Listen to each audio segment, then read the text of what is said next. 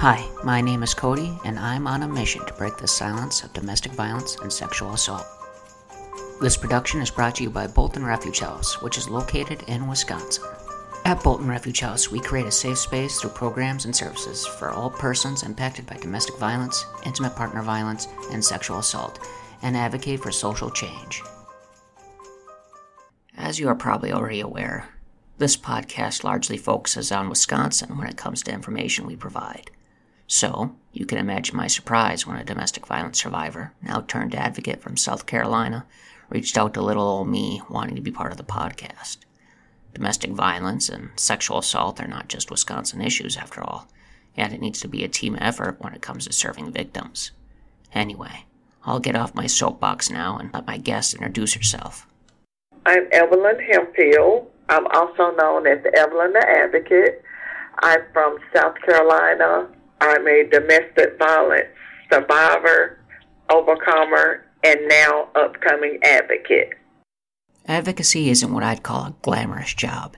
It takes a certain individual to want to become an advocate. That's why my first question for Evelyn was what were the major events that led her to wanting to become an advocate in the first place? I'm a two time survivor of domestic violence. I experienced it as a teenager and then as I became an adult, I got married and I experienced it again. So, um, being that I have a history of domestic violence from the first time when I really saw no changes in what was happening as far as the process goes, that's what led me into wanting to become an advocate to help other people. It didn't surprise me that Evelyn's history with domestic violence is what led her down the path of advocacy. I'd say because of her history, she has a certain insight that other advocates like myself will never have. Don't get me wrong, you don't need to be a survivor to be a successful advocate. I just think it makes it easier for survivors to open up if they are talking with somebody who spent through similar events as them. This did make me curious, however, of what advocacy meant to Evelyn. Advocacy means speaking out, telling my story, hoping to help others, mm-hmm. and we need to get some laws changed nationally when it comes down to this domestic violence. Now, a big obstacle domestic violence survivors face is family court. And, of course, Evelyn's story is no different. Well, the first time it was just a lot of criminal court, but the mm. second time it was family court because I had gotten married and a child was involved in the marriage, but I was also experiencing domestic violence, which I feel like this is my opinion. People that worked in the court system, they really downplayed the domestic violence. So I had to become my own attorney and so I had to go pro se, and that was the only way the evidence was introduced into the court system. That was in 2018, but I had gone through the process for 14 years. Sadly, Evelyn's trouble with family courts isn't unique to domestic violence victims. It's not uncommon for victims to defend themselves in court, something they have little to no experience doing so, in order to do something like keep their kids safe from their abuser. I mean, it also doesn't help that abusers often present themselves as friendly and put together while making their victims look crazy. And keep in mind, family court encourages contact between the two parties, which adds a new string of problems for victims in an abusive household. So it's understandable if this all seems like an uphill battle for domestic violence victims. I had to continue to have contact with my former abuser, my former spouse. And the courts, they they just made sure they really didn't care if I believe if I was I could have been killed, I believe. Because I had gone through the abuse for 12 years on record, well, between he and I. Which, you know, sometimes abusers, they want to try to, well, victims of abuse try to protect their abusers because they feel like they don't want the outside people knowing what's going on with in their household. But we need to stop doing that. Mm-hmm. I did have one good friend that I, you know, shared everything with, and they knew everything that was going on. So it's not good to try to protect someone that's abusing you. I've learned that because later on you'll be the one that's suffering. You'll be victimized possibly twice from your former abuser and the court system if that's where the situation ends up. Evelyn is right. It's not uncommon for victims to defend their abusers for many reasons. Some common ones I've heard is that the child needs that parent, or uh, it was an accident, or that the abuser just needs help and then they'll get better. The sad truth is, the longer the victim defends their abuser, the more harm it's going to cause the victim, either at home or in the courts. And if you're currently in an abusive relationship, don't waste your time defending your abuser, because, and you can quote me on this, an abuser isn't just going to wake up one day and decide to change and become a better spouse or parent. Sorry, went on a bit of a side tangent there, but next I wanted to ask Evelyn what her opinion is on what people need to do if they want to see change.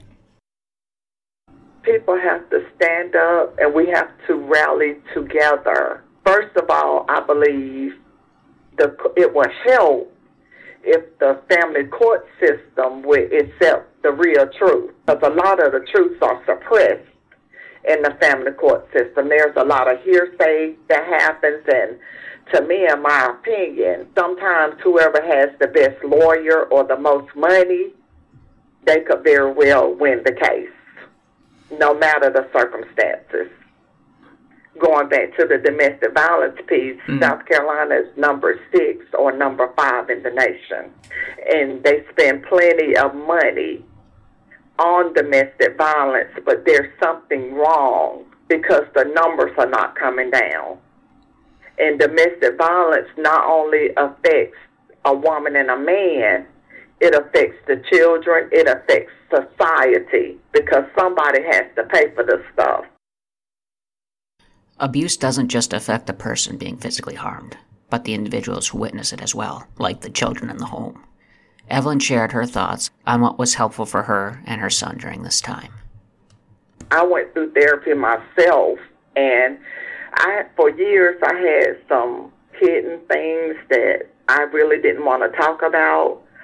But when I went into court for custody, the court really tried to make me look like I had a mental problem. Yeah. So I had to be evaluated twice, and I had to spend all this money on these tests that came up with no significant psychological problems. I want to say that for the record. They thought that I was crazy because I was fighting for my son and I was fighting for my rights, which I'm continuing to do that now, and I'm trying to help others.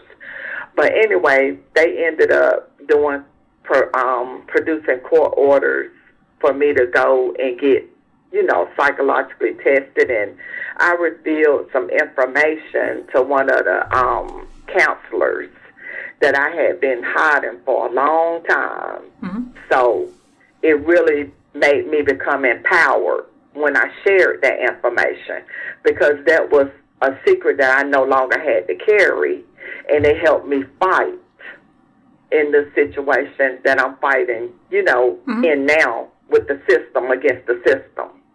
So I was kind of like free, more or less, when I revealed the information that I revealed to the counselor. counselor. So therapy is very important because you have to learn who you are. And it's important to know that. I'm glad Evelyn discussed the importance of therapy. I understand some therapy can be a taboo subject, but it really is important to reach out when you're struggling. And you know what? It doesn't even need to be a therapist. It can be a friend, your doctor, or even a hairdresser. It just needs to be someone you trust. Anyway, my next question I wanted to pick Evelyn's brain on what services in her region would she fund to help out domestic violence survivors if she had a million dollars. If I had a million dollars, I'm working with Catapult Outreach Incorporated. It's a 501c organization. Mm. It helps victims of women and children of domestic violence and sexual assault we are in the process of doing a fundraising trying to get a home for those um, victims to live at for a while. And also, we're going around to different churches doing presentations, enlightening the leaderships about domestic violence. So, if we had a million dollars right now, I would purchase that home and I will go around in this area first and then travel around the country doing presentations about domestic violence.